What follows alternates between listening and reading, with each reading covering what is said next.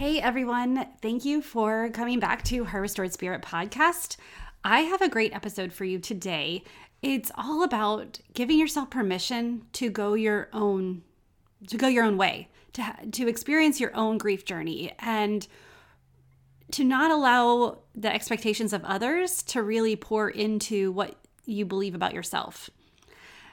It does not give you permission to stay stuck or stay in a position where you aren't healing, but it does give you permission to slow down a bit and realize that we're never getting off this train. So why try to rush to the end if there is no end? Why don't you take each step and embrace it?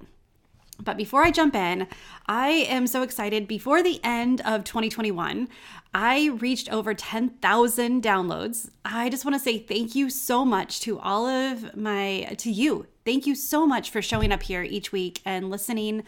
I love the feedback. I love the comments. I have some really exciting things. Um, 2022, I am, the podcast is staying. I'm going to bump it up and do more episodes for you. I have a lot of great ideas um, based off of comments and questions that I've gotten from you guys. So keep those coming in. If you have not given me a review, please consider it. Please go. It takes like two minutes. Go on to Apple Podcasts and just leave me a review because that really does help other people find my podcast. It also helps other people realize, you know, decide if they want to listen. The how many times have you gone to a review to see if it's worth your time? So if this has helped you in any way, please consider doing that for me. And I read every one of them and I'm so grateful. Well, with that, let's dive in. Hi, friend. I am so excited that you're here to check out Her Restored Spirit podcast. If you've gone through something that has left you broken spirited, maybe it's a divorce, loss of a spouse, or even a child, loss of a job, whatever it is, I know there is restoration in your future. I'm a widowed mom, and I remember what it feels like to emerge from the fog to discover that my loss is not the center of my story, but it actually instilled in me a new hope, a new understanding of faith, and a new strengthening in my heart, soul, and motherhood. I have finally understood that God has taken my test and formed it into my testimony, and that's why I'm here with you. I want you to step into your purpose, into a newfound joy, and to turn a new page in your book because I believe you are on the brink of full restoration, unlocking a confidence that you didn't know was inside you, and understanding how to live more fruitfully with purpose, joy, and permission to be washed in possibility. It's time, friend, to reclaim your restored spirit. When you start grieving, or really when you go through anything, there are so many people who are willing to give you advice, who tell you what you need to do, what you should do, what you could do, all the things. Everyone has their own opinion. Everyone has what worked for them, what they've seen happen, what didn't work for them. Really, there's nothing new under the sun. There's no new circumstances, there's no new trials there's somebody who's been through just about everything and they've lived through it, they've survived it. Some have done really well, some have not. Some have lived and and learned from their mistakes. All of this to say, all of that's fine and well, but your journey is your own. There's no one who's lived the exact same life as you, who has the exact same mind, who has the same goals, the same priorities, the same values. You can have two people who are very similar and have similar values, but still not have the same life experiences. And all this to say, your grief journey is yours. You get the power to make it look like you want it to look. And this episode is well, I took, I decided to do this episode because I was talking with some ladies who are fairly new in their grief. And we're asking questions of like, how long will the pain last? And my friend said I should be over it by now. And I don't feel like I am actually grieving well. How do you grieve? And as I was giving them my thoughts, and I won't even say my advice because it's really advice is not something you need. You need encouragement. You need inspiration. You need someone to walk by you and say, It's okay to feel how you're feeling. Don't try to hide it. Don't try to circumvent it. the joys of recording when your kids are playing, but at least they're playing nicely together. So I'm just going to let it happen. So if you hear them, just go with it. It's fine. Well, let me read the comment that I made, the uh, the post. It says, Hi, all. Uh, my name is Tammy, and I'm pretty new to the group. I lost my husband when I was 32. I had a two and four year old at the time, and we're approaching our 10th Heaven's Day slash anniversary. I wanted to offer some encouragement. The early years, it's all about survival. The next thing to get through, embrace this. Don't feel guilty about it. You need this phase to prepare you for the next. You don't have to do anything that people say you need to do to heal. This journey is not theirs it's yours. Once you are on the journey, there is no destination. It's a perpetual journey. My grief has changed over the years from active grief and heartache to now what is my constant companion. I respect it, I appreciate it, I'm grateful for what it's taught me. But if you don't go through your, your own grief journey, you will never get there. The best thing you do for yourself is to release the expectations of others. Includes that includes your close friends and family. They may walk with you, but they don't understand the journey that you're on. If you want to find healing and restoration, it's there waiting for you when you're ready. But there are no shortcuts, no bypasses, no quick routes. But with each breath, you can learn to be grateful for who you are becoming on the journey and how you can help others through it as well. So you are not alone, and each of our journeys are different, but being with women who understand is huge. And I just want to reiterate that the importance of friends and family walking with you is crucial. My friends supported me when I couldn't support myself. But the ones who supported me the most were the ones who allowed me to experience my own journey and did not push me in any direction and were willing to walk in all of my emotions. Willing to walk with me when I was angry, when I was sad, when I thought it was my fault, when I thought it was unfair and I just wanted to throw a pity party, when I was crying, when I was happy and just wanted to laugh, the friends who helped me on my grief journey are the ones who walked through everything, who had no expectations for me. And if they did, they didn't push them on me. Many times, people say things that they they're doing it because they want you to be better. They want you to feel happy or get over this. They don't want to see you hurting. They don't understand the depth and the gravity of what you're going through. And you don't have to have a loss of a loved one to experience loss. There's trauma that can push you in that same direction. Once you're on the grief journey, once you've been through something really life altering, life changing, you're going to want it to change you for the better. You're going to want it to change you, period. You don't want to go back to who you were before you experienced that. That would be a waste of an experience. And it took me a while to really embrace that.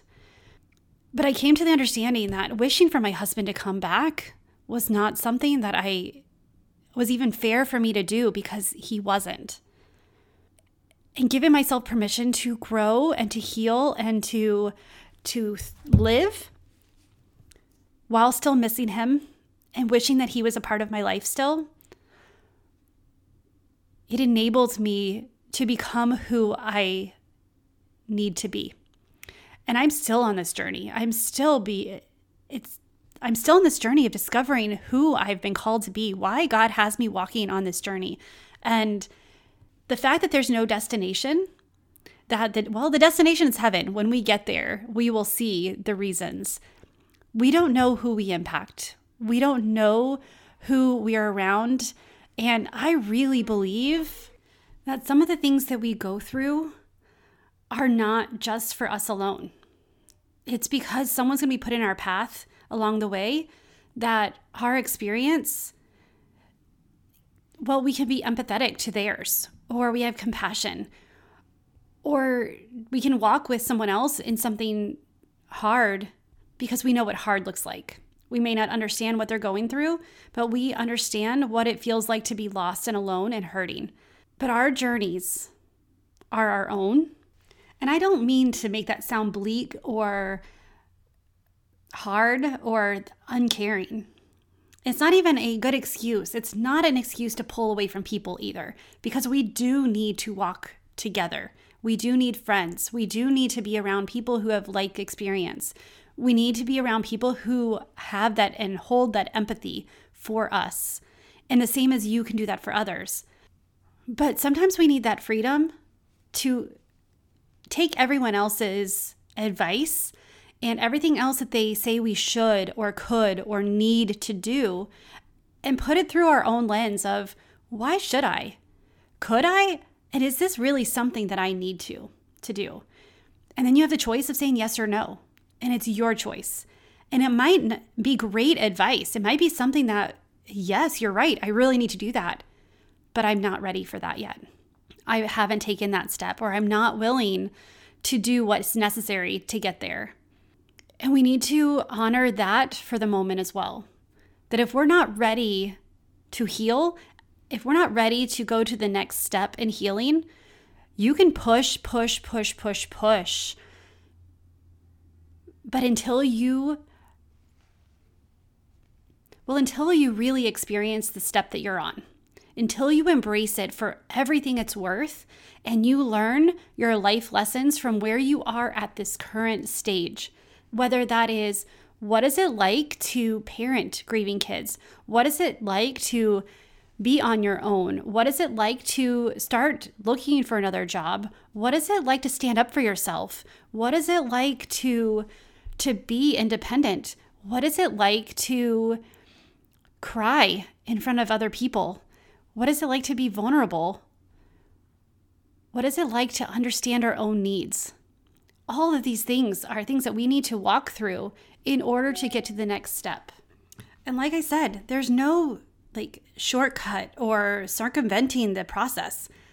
If you don't learn what you need to learn from a step you're on, even if you try to step out, it's going to push you back here. It's going to push you back. It's going to take longer if you fight the process. If you jump, and I I will say it's it's not just jumping to the next step. It's also jumping to relationships, jumping to alcohol, ju- jumping to painkillers, jumping to, you know, depression medicine and anxiety medicine and abusing them. It's jumping to these coping mechanisms that are not healthy or that are actually harmful.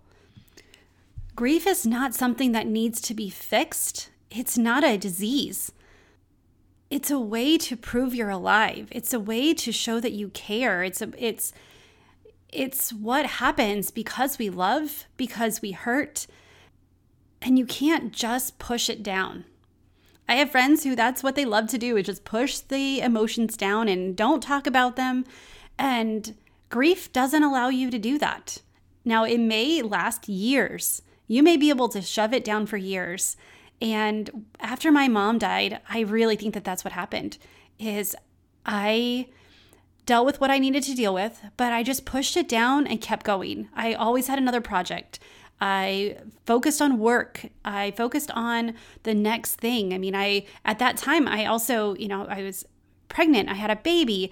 Uh, my husband and I, our relationship changed because of the our new circumstances and things. And so I had something to keep my mind off of the fact that I had not grieved my mom. And then when my husband died, all of that grief that I've been shoving down from my mom came up as well.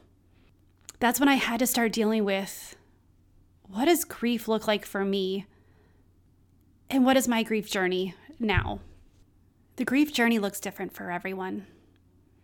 Some people are able to sail through and get their grief checked off and just keep moving to the next stage. And, and then it just looks you you look at them from the outside and they look fine. They look happy.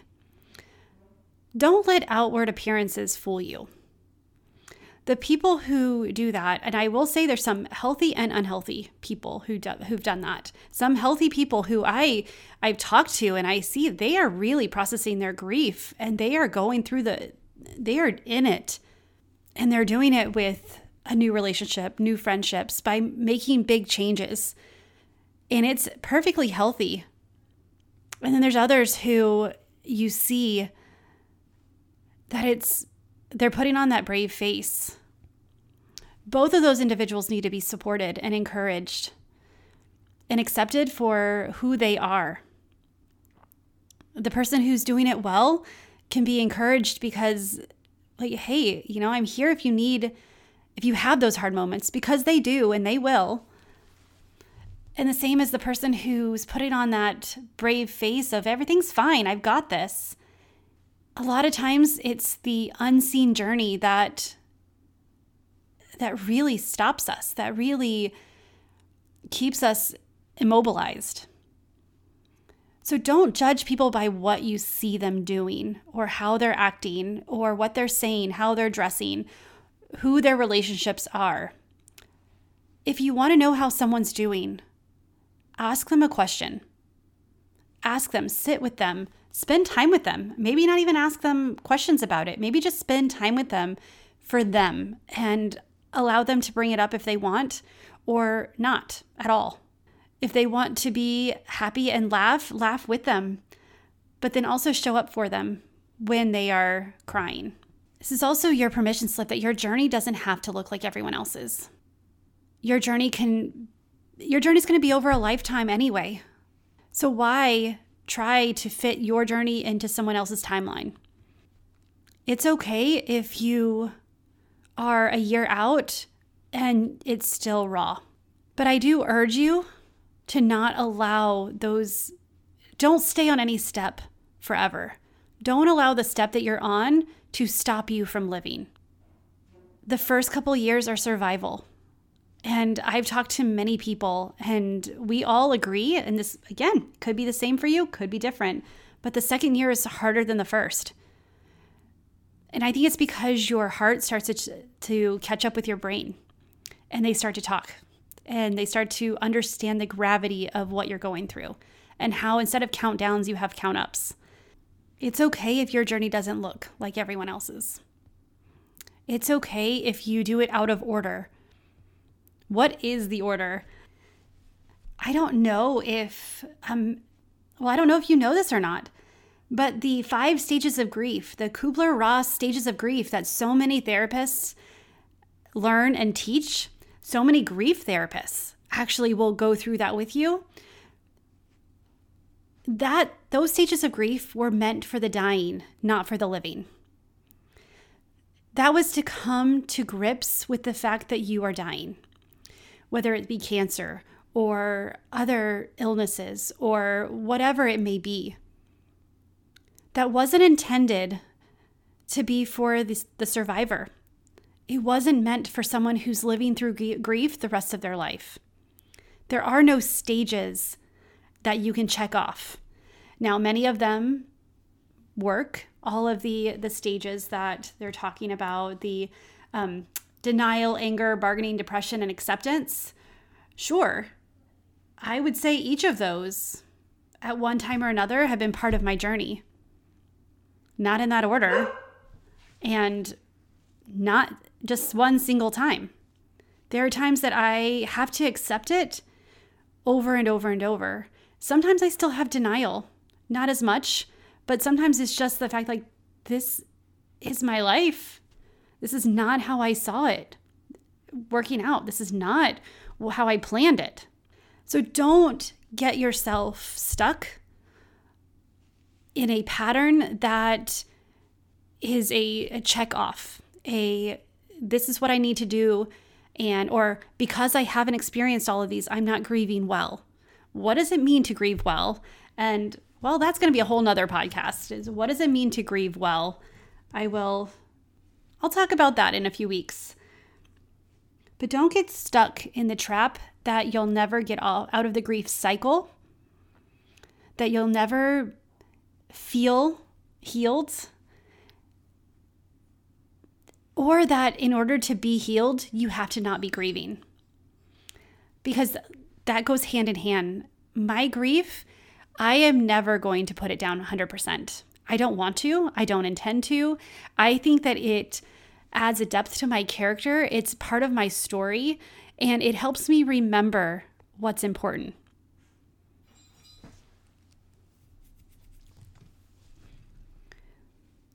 You don't have to set down your grief to live your life. You don't have to set down your grief to live a happy life, to be to have joy and be joyful, to smile and laugh. You can do both, grieve and laugh.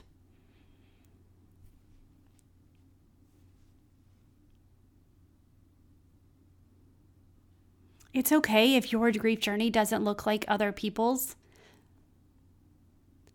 But don't get so stuck on the destination of ending your grief that you miss all of the life lessons and the beauty that comes from ashes.